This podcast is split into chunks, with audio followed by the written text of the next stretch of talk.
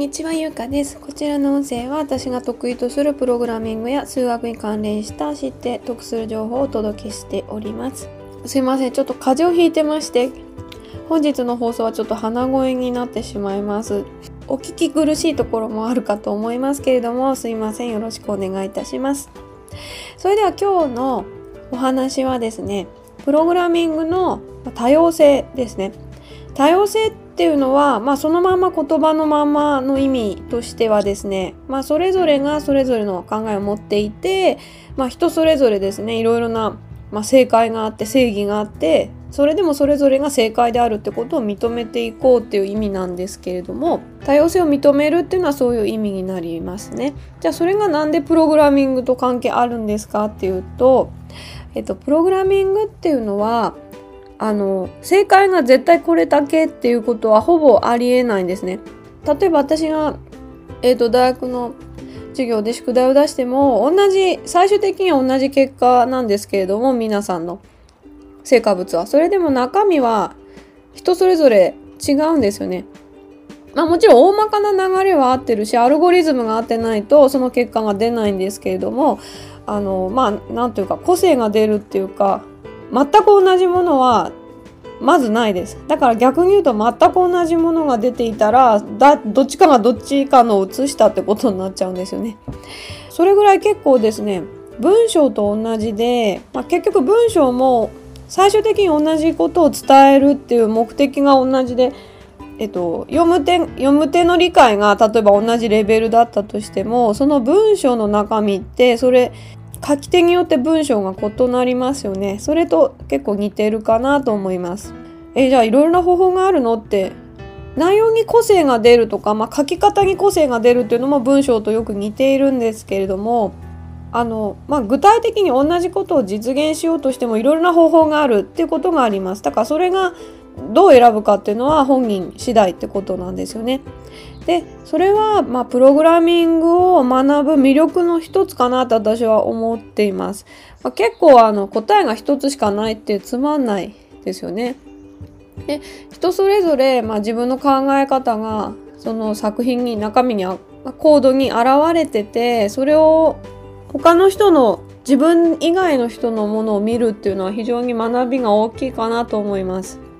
まあ、そういうところでですね今日はじゃあ具体的に同じことを実現するにもどんな方法がいろいろあるのかってところも含めて、えー、とお話ししていきたいと思います。ではですね今日の具体例としてはいろいろあるんですけれども同じことをするのにいろいろな方法があるっていうのはもうたくさんあるんですけれども一番分かりやすい例としては繰り返しですね繰り返し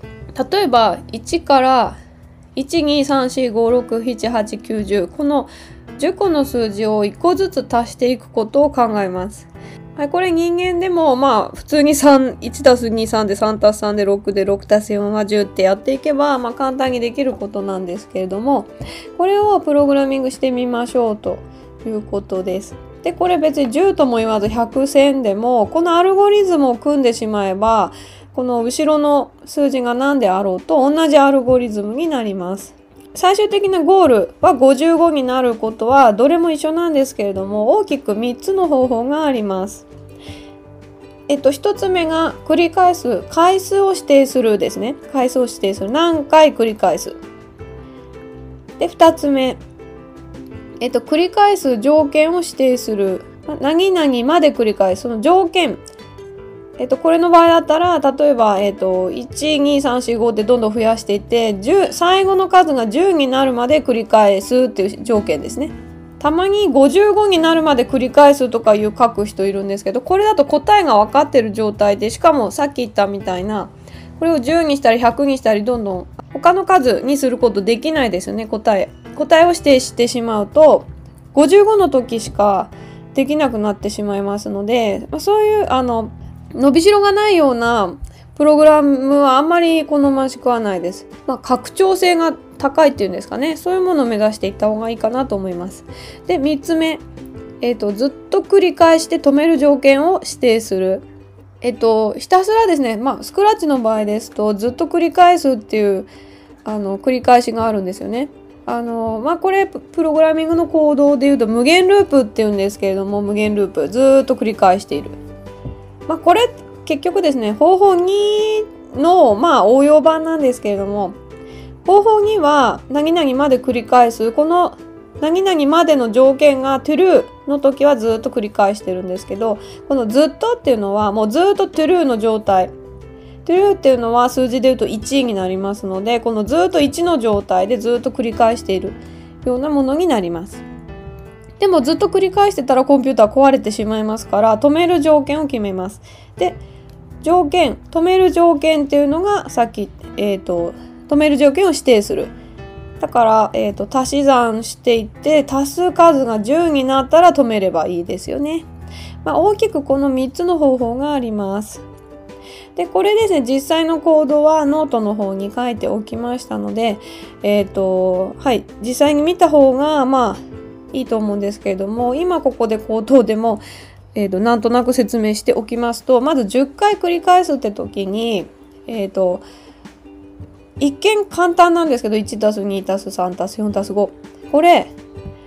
えっ、ー、と足す数をどんどん増やしていくのと順々に足し算した結果を保存していく更新していくって2つの動作が必要なの分かりますかね。えっとじゃあちょっと一番分かりやすく言うと1たす2で3ですよね。で3たす3で66たす4で1010たす5で15今これで暗算でできますけれどもこれを書いてみましょうっていうと足し算の結果を保存しておくような変数とえーと、足す数を1個ずつ増やしていく変数2つ必要です。まあちょっともしかしたら2ついらない方法もあるのかもしれませんが、まあそれもねいろいろな考え方がありますのでもっと効率的な方法あるよって人もいるかもしれませんがまあスタンダードに考えると2つ必要です。変わっていく数がその変数っていうのはまあ変わりやすい箱、まあ、箱みたいな感じでどんどん変わっていいんでしたよね。えっ、ー、と変数についてのえっ、ー、と、放送もありますので、もし、えっ、ー、と、そちらについてもご参考にお聞きください。はい。なので、足す数も1個ずつ増やしていく。そして、え、ー、と、どんどん足していく、その保存していく最終的な結果55になるまで足し算する、えっ、と、結果も更新されていく。だから2つ変数が必要になります。で10回繰り返す場合のアルゴリズムとしては例えばじゃあ SUM っていう変数を足し算の結果を保存する変数で NUM ナンバーの NUM ですね NUM を、えーと、足す数にします。足す数。例えば1234ってどんどん増えていく数。で1たす2の結果を SUM に保存する。そして次に NUM が1個増えて3になって3たす3で66をサムに保存する。っていうことを10回同じ動作を10回繰り返していくとはいサムは55になって10回目に55になります。で終わりですねだからこれが例えば100になったら、えー、と1たす2たす3たす点点点足す100まで計算できるアルゴリズムになるということですはいじゃあもう1個目のもう1個目の条件を満たすまで繰り返すについてもちょっと説明していきいきたいと思います。これもですね、2つ変数が必要です。同じ考え方で大丈夫です。足し算の結果を保存する変数と、えっ、ー、と、まあ、num っていう足す数をどんどん1個ずつ増やしていく変数2つ必要です。で、どこで終わるかっていうと、さっきは10回繰り返しだったんですけど、今回は条件を指定するので、えっと、最後の足す数が10になる。つまりナムが10になったらおしまいですよね。それを計算し終わったらおしまい。なので、これちょっと間違いやすいんですけど、ナムは10になるまで繰り返すじゃなくて、ナムは10より大きくなったら、まあ、逆に繰り返しをやめなきゃいけないんですね。だから、ナムは10の時はまだ true で繰り返さなきゃいけないので、まあ、ナムは11になったら、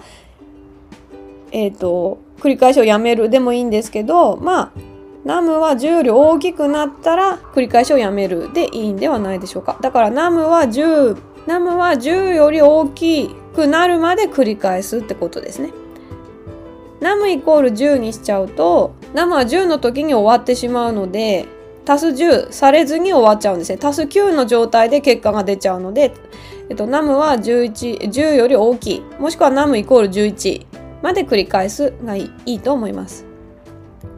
で、はい、最後の方法ですけれども、ずっと繰り返す、無限にずっと繰り返しているんだけど、やめる、繰り返しをやめる条件を指定する。まあ、もし何々ならを付け加えます。ずっとそのさっきの足す1していく足す数を1プラスしていってサムにどんどん足していく方法でいいんですけれどもそれを永遠にしているとコンピューター壊れてしまいますから、えーと、やめる条件は条件分けにします。もしとナムナンバーが10より大きくなったら計算を止めてサムの結果を出すとすれば大丈夫ですね。まあ、方法2と方法3はかなり似てる似てますけど書き方は全然違いますね。だからまあ、こんな感じでの何が分かりやすいかっていうのはもう本人の価値観とか考え方ですので私もよく授業とか教室で言ってるんですけれどもいろいろな人のプログラムを見て、まあ、学んでみようということですね。吉原氏のジャッジはせずにですね、えこんな考え方もあるんだとか、こんな書き方、あ、この書き方なんかかっこいいねとか、そういうふうに見ていくとまた別の問題が出た時にあそういえばあの子のあの方法いいかもみたいなそういうふうに私も実はそういうこと結構あってあの学生さんの採点してる時にあこの書き方なかなか面白い考え方してるなって思ってと別のなんか宿題出す時にあそういえばあの子の考え方これもできるねみたいな風に思い出したりするんですよね。まあ勉強でありがちなんですけれども私の方が合ってるとか、まあ、私の方が優れてるとかまあなんか思いがちですよねまあそそれはもうそういうことは誰しもあると思うんですけれどもプログラミングに関してはまああこういう書き方もあるのねとか、まあ、多様性を認めるこんな方法もあるんだねみたいな感じで他の人の見るっていうのも大切な学びにつながると思っています。はい、なので結構ですねプログラミングってあのスクラッチで以前放送した創造性を高める4つの P ですかねその放送でもお話ししたんですけれどもスクラッチっていうのは他の人の作品を見るっていう見て学ぶっていうのも含まれておりますのであの見てコメントをもらうとかねそういうのも含まれてますのでそういう、まあ、心ないコメントとかそういうのではない限りいろいろな人の、まあ、意見とか、まあ、自分もいろいろな人の作品をあこんなところいいねってなんかそういうふうにあの他の人の考え方から学べるっていうところもあるのではないかなと思います。でそういうそういうことをするってこと自体がすごく貴重な学びではないかなと私は思っております。はい、それでは本日の放送は以上になります。最後までお聴きいただきありがとうございました。また次回お会いしましょう。